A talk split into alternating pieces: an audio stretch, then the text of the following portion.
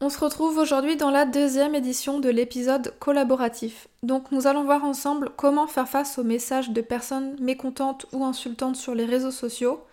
Est-ce une bonne idée de mélanger le français et l'anglais dans sa communication si on vise un marché français ? Est-ce une bonne idée d'utiliser des hashtags anglais quand on est sur le marché français ? Comment trouver une identité cohérente lorsqu'on a plusieurs activités ? Et enfin, est-ce une bonne ou une mauvaise idée de passer ses réseaux sociaux perso en pro ou ne vaut-il pas mieux repartir de zéro ?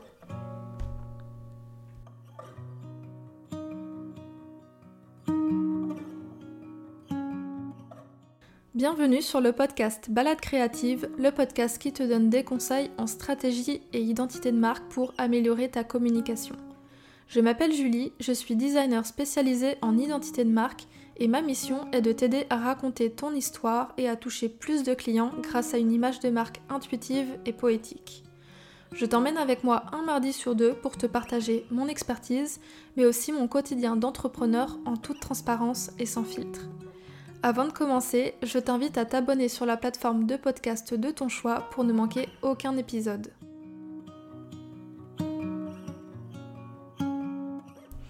Bonjour à tous, j'espère que vous allez bien. On se retrouve donc dans ce nouvel épisode collaboratif. Je rappelle le concept pour ceux qui ne connaissent pas. Le principe, c'est que vous m'envoyez vos questions par message vocal sur Instagram en me disant quelle problématique, quel obstacle vous rencontrez avec votre communication. Et moi, je réponds à votre question dans un épisode de podcast. Et donc, on commence tout de suite avec la question de Cindy. Bonjour, j'aurais aimé savoir quelques petits conseils pour répondre aux messages des personnes qui sont mécontentes, voire même insultantes sur les réseaux sociaux ou autres.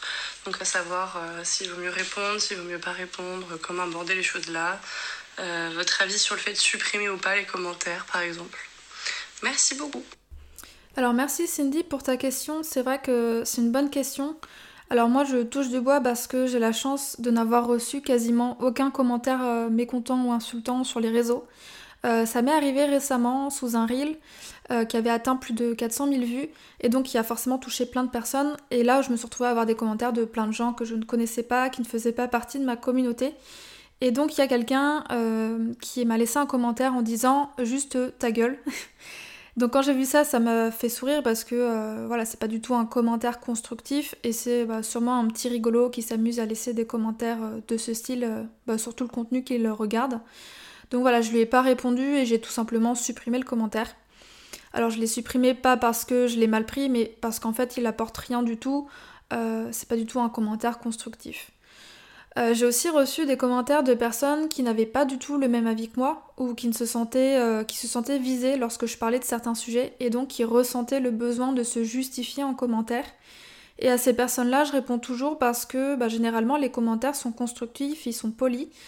Et voilà, c'est normal qu'on n'ait pas le même point de vue sur certaines choses, donc j'accepte que certaines personnes ne soient pas d'accord avec mes propos. Et le tout en fait, c'est de répondre de manière gentille et ouverte. Voilà, je ne cherche pas à convaincre la personne que ce que je dis est vrai, j'ai pas envie en fait de rentrer dans un débat. Encore une fois, sur mon réseau social, enfin sur Instagram, j'exprime mon point de vue et voilà, les gens sont libres d'y adhérer ou non. Donc voilà, moi un petit peu mon expérience personnelle par rapport à ça, mais je vais aussi essayer de me projeter par rapport à ta situation si c'est ce que tu traverses aujourd'hui. Alors là j'ai absolument aucun contexte par rapport à la nature des messages que tu as reçus, même par rapport à ton activité, mais ce que je peux te conseiller c'est de toujours répondre avec bienveillance, ne réponds surtout pas de manière agressive à un message agressif, tout simplement parce que finalement c'est ce que recherche la personne, elle est vraiment là pour embêter, pour rester polie, donc du coup elle a envie que les gens répondent de manière agressive, elle a envie de continuer en fait à dire des méchancetés, donc pour moi c'est vraiment ne pas rentrer en fait dans son jeu et juste de répondre de manière simple, courtoise et bienveillante. Si le commentaire que tu reçois c'est de la méchanceté gratuite, je t'invite vraiment à le supprimer et à bloquer la personne pour qu'elle ne puisse plus voir tes publications, tout simplement parce qu'encore une fois c'est pas du tout constructif et ça n'apporte rien. Et c'est ton compte Instagram, c'est tes réseaux sociaux, donc t'as le droit en fait de diffuser les messages que t'as envie et t'as le droit de supprimer des messages si tu considères qu'ils sont pas justes et qu'ils ont pas à être là. Bien évidemment, tout le monde a un droit de parole, on a le droit de dire ce qu'on pense, mais il faut rester poli, il faut rester bienveillant vers la personne vers qui on met le commentaire. Donc si ça remplit pas ces critères, pour moi, t'es totalement en droit de le supprimer. Autre exemple, c'est, alors encore une fois ce que je disais, je connais pas ton activité, mais si jamais t'as une boutique en ligne et que tu vends des produits et que tu reçois un message d'une personne qui est mécontente parce que par exemple elle n'a pas reçu son produit à temps ou parce qu'elle n'arrive pas à joindre le service client, parce qu'elle n'arrive pas à faire telle ou telle chose, je t'invite absolument à lui répondre et à ne pas ignorer son message. Voilà, si toi tu as des problèmes avec des fournisseurs, des problèmes de service après-vente, des problèmes de qualité, faut vraiment que tu sois transparente avec ta communauté et que tu les informes de ce qui se passe, parce qu'il n'y a rien de pire selon moi pour ton entreprise que de ne rien dire et du coup de laisser tes clients dans l'ignorance. C'est normal que des fois il y ait des délais un peu trop longs, qu'il y ait des problèmes au niveau des fournisseurs, des transports, etc. Ça arrive, mais en fait si l'entreprise reste hyper transparente par rapport à ça auprès de sa communauté, qu'elle s'excuse des délais, qu'elle explique bien en fait tout ce qui se passe, généralement les gens sont plus à même d'être compréhensifs, ils sont plus à même de recevoir l'info et de se dire ok bon il y a un peu de délai, c'est pas grave, je prends mon mal en patience et c'est tout. Alors que si tu restes dans le... pas dans le déni, mais dans le sens où tu vas rien dire à ta communauté, c'est là en fait où les commentaires virulents peuvent arriver, et le fait que des gens voient des commentaires virulents, ça va en entraîner d'autres, etc. Voilà, j'espère que ces quelques éléments de réponse ont pu t'aider. Encore une fois, je connais pas ton contexte, donc j'essaie de répondre, selon les cas de figure que tu pouvais rencontrer. J'espère que ça t'a aidé, et sinon n'hésite pas à me recontacter sur Instagram pour que je te fasse une réponse un peu plus personnalisée. On passe du coup maintenant à la question de Louise. Coucou Julie, alors moi du coup je me demandais si c'était pas un peu dangereux entre guillemets de mélanger du français et de l'anglais sur son compte professionnel, donc personnellement mon site de graphiste, en sachant que je vais travailler principalement avec des gens du marché français. Donc je me demandais si c'était grave, dangereux, risqué, tout ça, de quand même faire de la communication un peu anglaise, parce que j'aime bien mélanger les deux, même dans ma vie de tous les jours, quoi. Et pour compléter un petit peu peut-être pour ta réponse, quand je parle de mélanger de l'anglais, c'est principalement pour par exemple des citations sur le feed, que je trouve sonnent beaucoup mieux en anglais. Alors toi, j'ai remarqué que...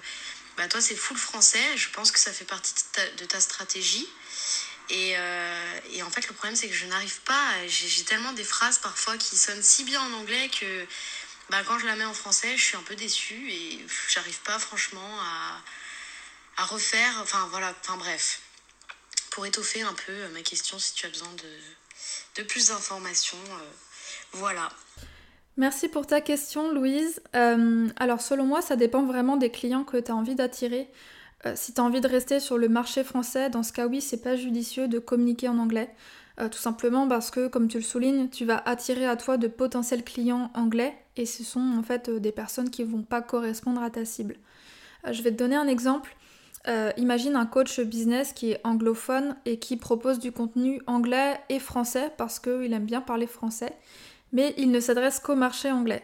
Donc oui, il va attirer un public relativement large puisqu'il va attirer des anglophones et des francophones.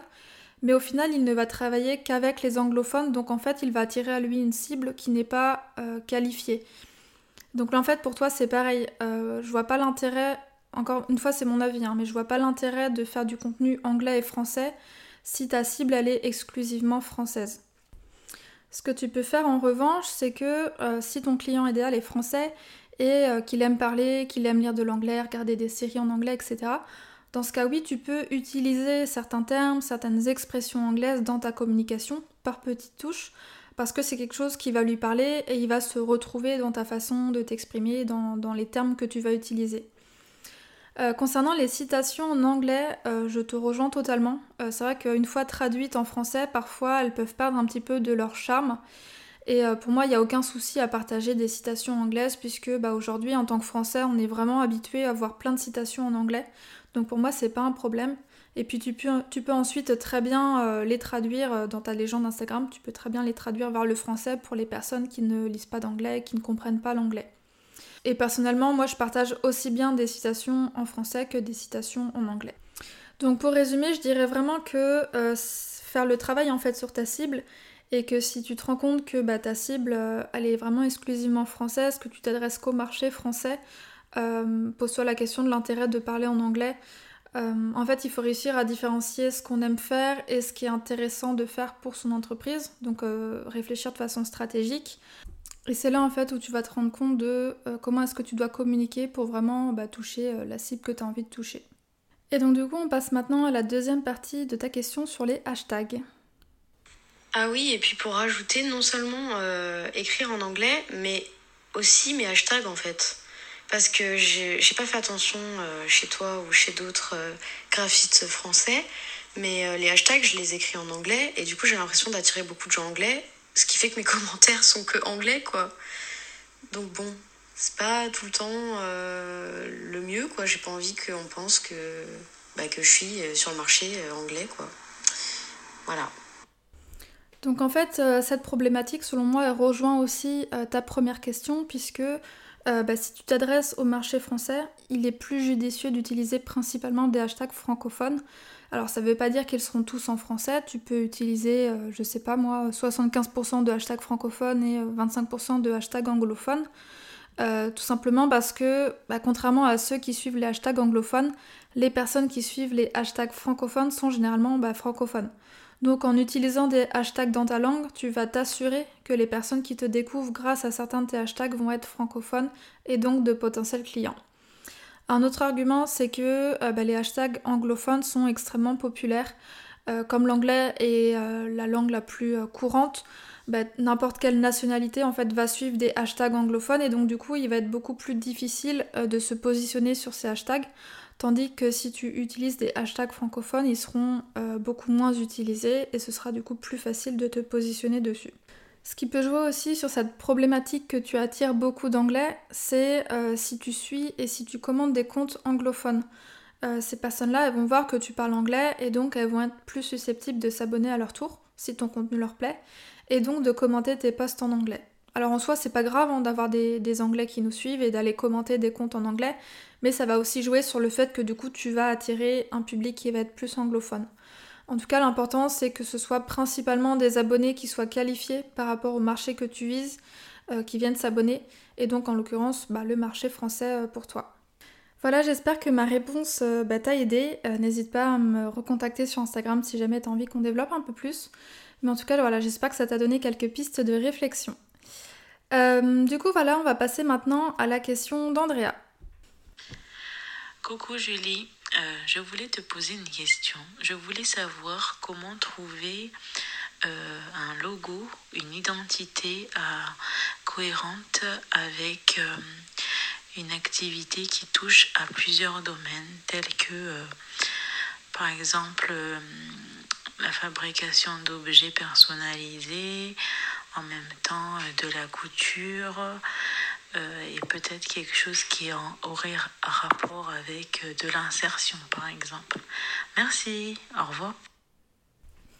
Merci Andrea pour ta question qui est super intéressante parce que aujourd'hui il y a de plus en plus de personnes qui se lancent dans l'entrepreneuriat et qui souhaitent développer plusieurs activités au sein de leur entreprise.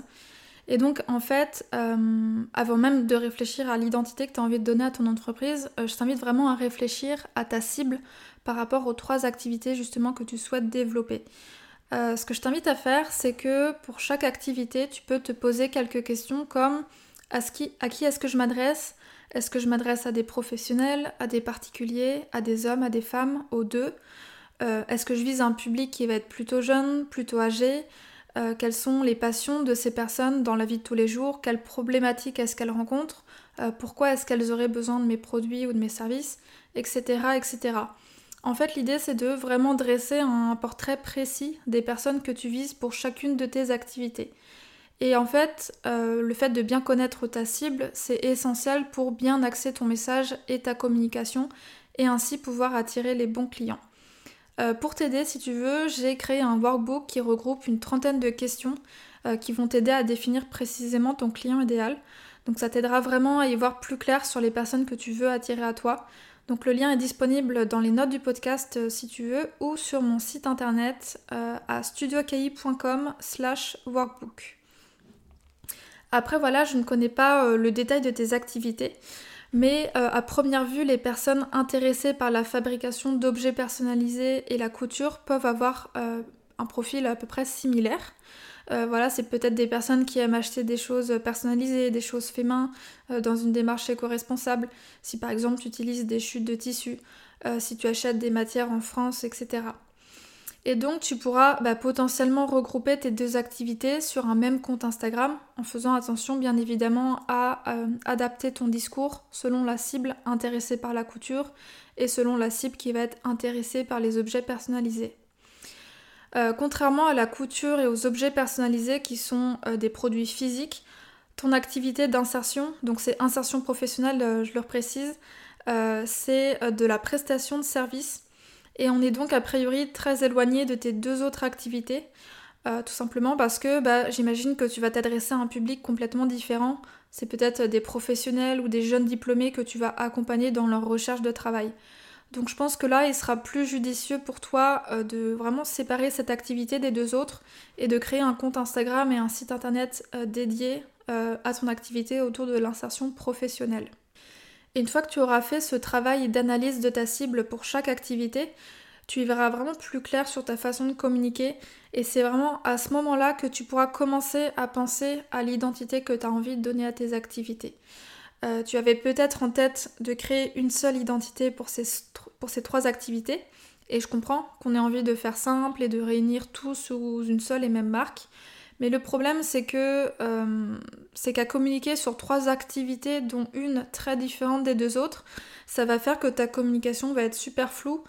Tu vas t'adresser à des personnes qui ne rencontrent pas les mêmes problématiques. Et donc, elles risquent de ne pas être réceptives à ton message. Et au final, ça va vraiment desservir ton entreprise. Donc encore une fois, je t'invite vraiment à faire ce travail sur ta cible avant même de penser à ton identité. Ça va te demander du temps, de la réflexion, mais ça va vraiment t'aider à communiquer efficacement ensuite par le biais de toute ton identité de marque. Même chose que pour les questions précédentes, j'espère que ça t'a aidé à y voir plus clair et que ça te permettra de savoir ensuite comment bien communiquer sur les réseaux sociaux avec tes trois activités. Si tu as d'autres questions, n'hésite pas à me contacter sur Instagram et je me ferai un plaisir d'y répondre. On passe maintenant du coup à la question de Mia. Bonjour Julie, je suis Mia, je suis architecte d'intérieur et designer et ma question est la suivante. Dans le cadre de la création d'une entreprise, je me demande si c'est une vraie ou fausse bonne idée de transformer ses réseaux sociaux perso en pro.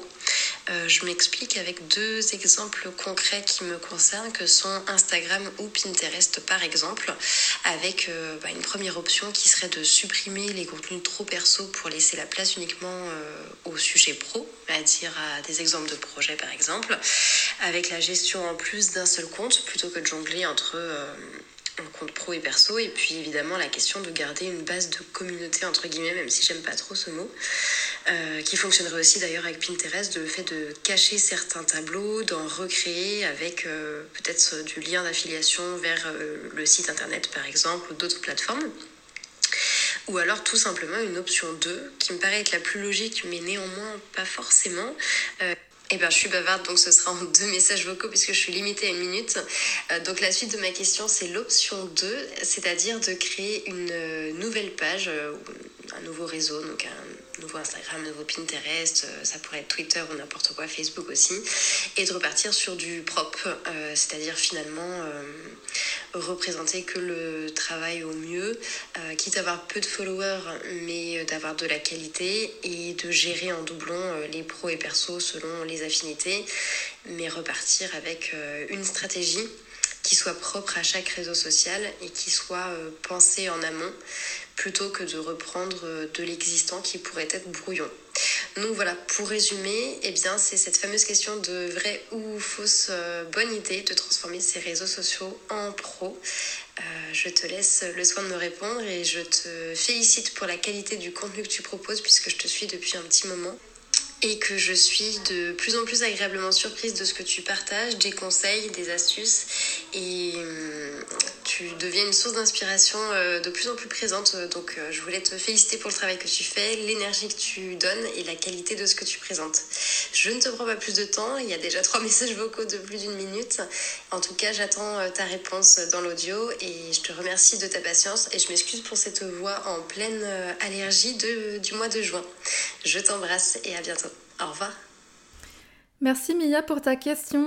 Avant d'y répondre, je voulais te remercier pour ton retour sur mon travail. Ça me fait vraiment super plaisir de savoir ce que je propose te parle et t'inspire. Donc merci vraiment beaucoup. Et pour répondre à ta question, du coup, je vais la séparer en fonction des deux réseaux que tu mentionnes. J'en perds mon français. Donc c'est Instagram et Pinterest. Donc concernant Instagram, je dirais que ça dépend vraiment des personnes qui te suivent aujourd'hui. Pour te donner mon exemple, moi j'ai un compte perso que aujourd'hui je n'alimente plus, où je partageais mes photos de voyage. Et quand j'ai créé mon entreprise il y a 3 ans, j'ai décidé de repartir de zéro et de créer un nouveau compte parce que je souhaitais vraiment dissocier mon compte perso de mon compte pro. J'ai fait ce choix à l'époque parce que je souhaitais continuer à partager mes photos de voyage et je voulais pas les mélanger avec mon contenu professionnel.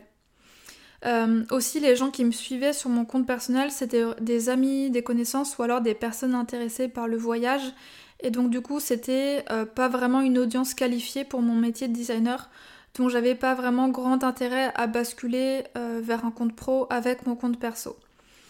Si par contre je me lançais en tant que, en tant que digital nomade ou en tant qu'activité liée au tourisme, ça aurait pu être intéressant que je garde ma communauté et que je bascule mon compte perso en compte pro. Si toi aujourd'hui tu souhaites continuer à partager du contenu perso, dans ce cas oui c'est bien que tu sépares les deux. Mais si tu souhaites plus partager de contenu perso ou alors en plus petite quantité et vraiment du contenu perso qui peut être lié à ton activité professionnelle, alors oui la question de garder ton compte perso actuel se pose. D'autant plus que toi tu as quasiment 1000 abonnés, donc c'est quand même pas négligeable. Aujourd'hui moi je sais pas ce que tu partages comme contenu perso sur ton compte actuel, mais si c'est des photos de voyage, des photos d'architecture ou d'exposition, je trouve pas ça gênant en fait de basculer vers un compte pro parce que tu restes dans une thématique qui est proche.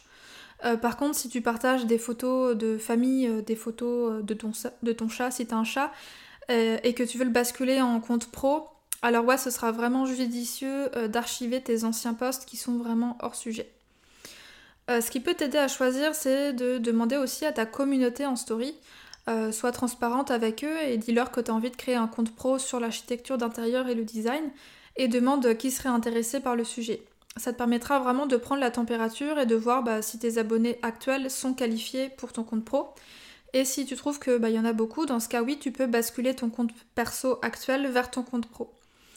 Une autre chose que tu peux faire, c'est de tout simplement faire des stories ou des posts sur ton compte perso actuel pour informer ta communauté que tu as ouvert un compte pro autour de l'archi d'intérieur et que s'ils sont intéressés, ils peuvent te suivre également là-bas. Et tu peux aussi mentionner du coup ce nouveau compte pro dans ta bio pour que les nouvelles personnes qui s'abonnent à ton compte perso puissent savoir que tu as aussi un compte professionnel. Et c'est une astuce qui se fait pas mal, j'ai remarqué sur Instagram. Et de cette manière, en fait, tu vas être certaine que les gens qui te rejoignent sur ton compte pro sont intéressés. Donc pour résumer un petit peu, parce qu'entre compte pro, compte perso, j'ai l'impression que c'est un peu flou. Si tu souhaites continuer à partager du contenu personnel qui n'est pas en lien avec ta future activité professionnelle, alors oui, créer un nouveau compte, ce sera judicieux. Et dans ce cas, il faut que tu informes ta communauté par le biais de posts ou de stories que tu as créé un nouveau compte et qu'ils peuvent te retrouver là-bas s'ils le souhaitent. Et de cette manière, tu seras certaine que les personnes qui te suivent sur ton compte pro seront vraiment intéressées. Si au contraire, tu ne souhaites plus partager du contenu personnel, ça peut être intéressant que tu transformes ton compte perso en compte pro et que tu archives les posts qui sont un peu trop personnels, un peu trop hors sujet par rapport à la nouvelle thématique, au nouveau contenu que tu vas proposer pour vraiment repartir sur de bonnes bases. Donc ça veut dire que tu vas potentiellement perdre des abonnés, puisque peut-être que dans le nouveau contenu que tu vas proposer, les gens ne seront plus intéressés, mais tu vas aussi en gagner puisque le nouveau contenu va plaire à de nouvelles personnes. Donc voilà un petit peu les deux façons de faire. Je pense qu'il n'y en a pas une qui est meilleure que l'autre. C'est vraiment à toi de juger selon ce qui est le plus adapté, selon ce que tu partages déjà en fait sur ton compte personnel et pour voir si c'est adapté ensuite de le basculer en compte professionnel ou pas. Du coup, par rapport à ta problématique sur Pinterest, moi je te conseille de transformer ton compte perso en compte pro, parce que de cette manière-là, tu vas vraiment garder la visibilité et les abonnés que tu as déjà. Et par contre, il faudra bien évidemment faire le tri dans les tableaux que tu partages. Ils devront vraiment être en accord avec ton secteur d'activité. Donc si par exemple tu as un tableau qui s'intitule, je sais pas, coiffure, ou un tableau avec des idées de maquillage, ce sera bien de l'archiver ou de le supprimer, de vraiment de le passer en privé, parce que du coup c'est pas du tout en lien avec ton secteur d'activité. Et puis l'autre avantage à transformer ton compte perso en compte pro, c'est que ça va t'éviter de devoir constamment basculer entre ton compte pro et ton compte perso dès lors que tu auras envie d'enregistrer une épingle. Donc ça, rien que pour ça, en fait, ce sera vraiment un gain de temps. Et moi, c'est ce que j'ai fait en tout cas.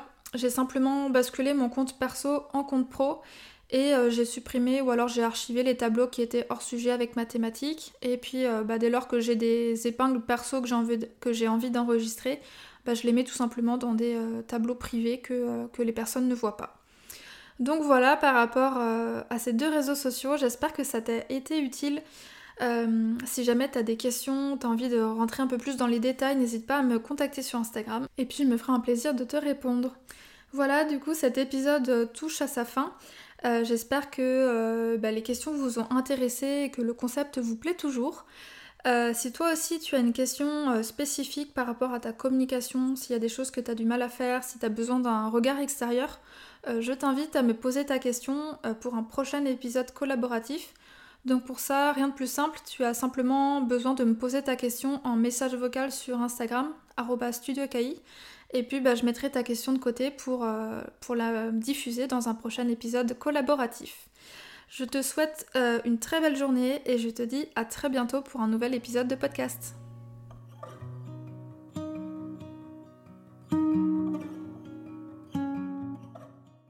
Merci d'avoir écouté cet épisode jusqu'au bout.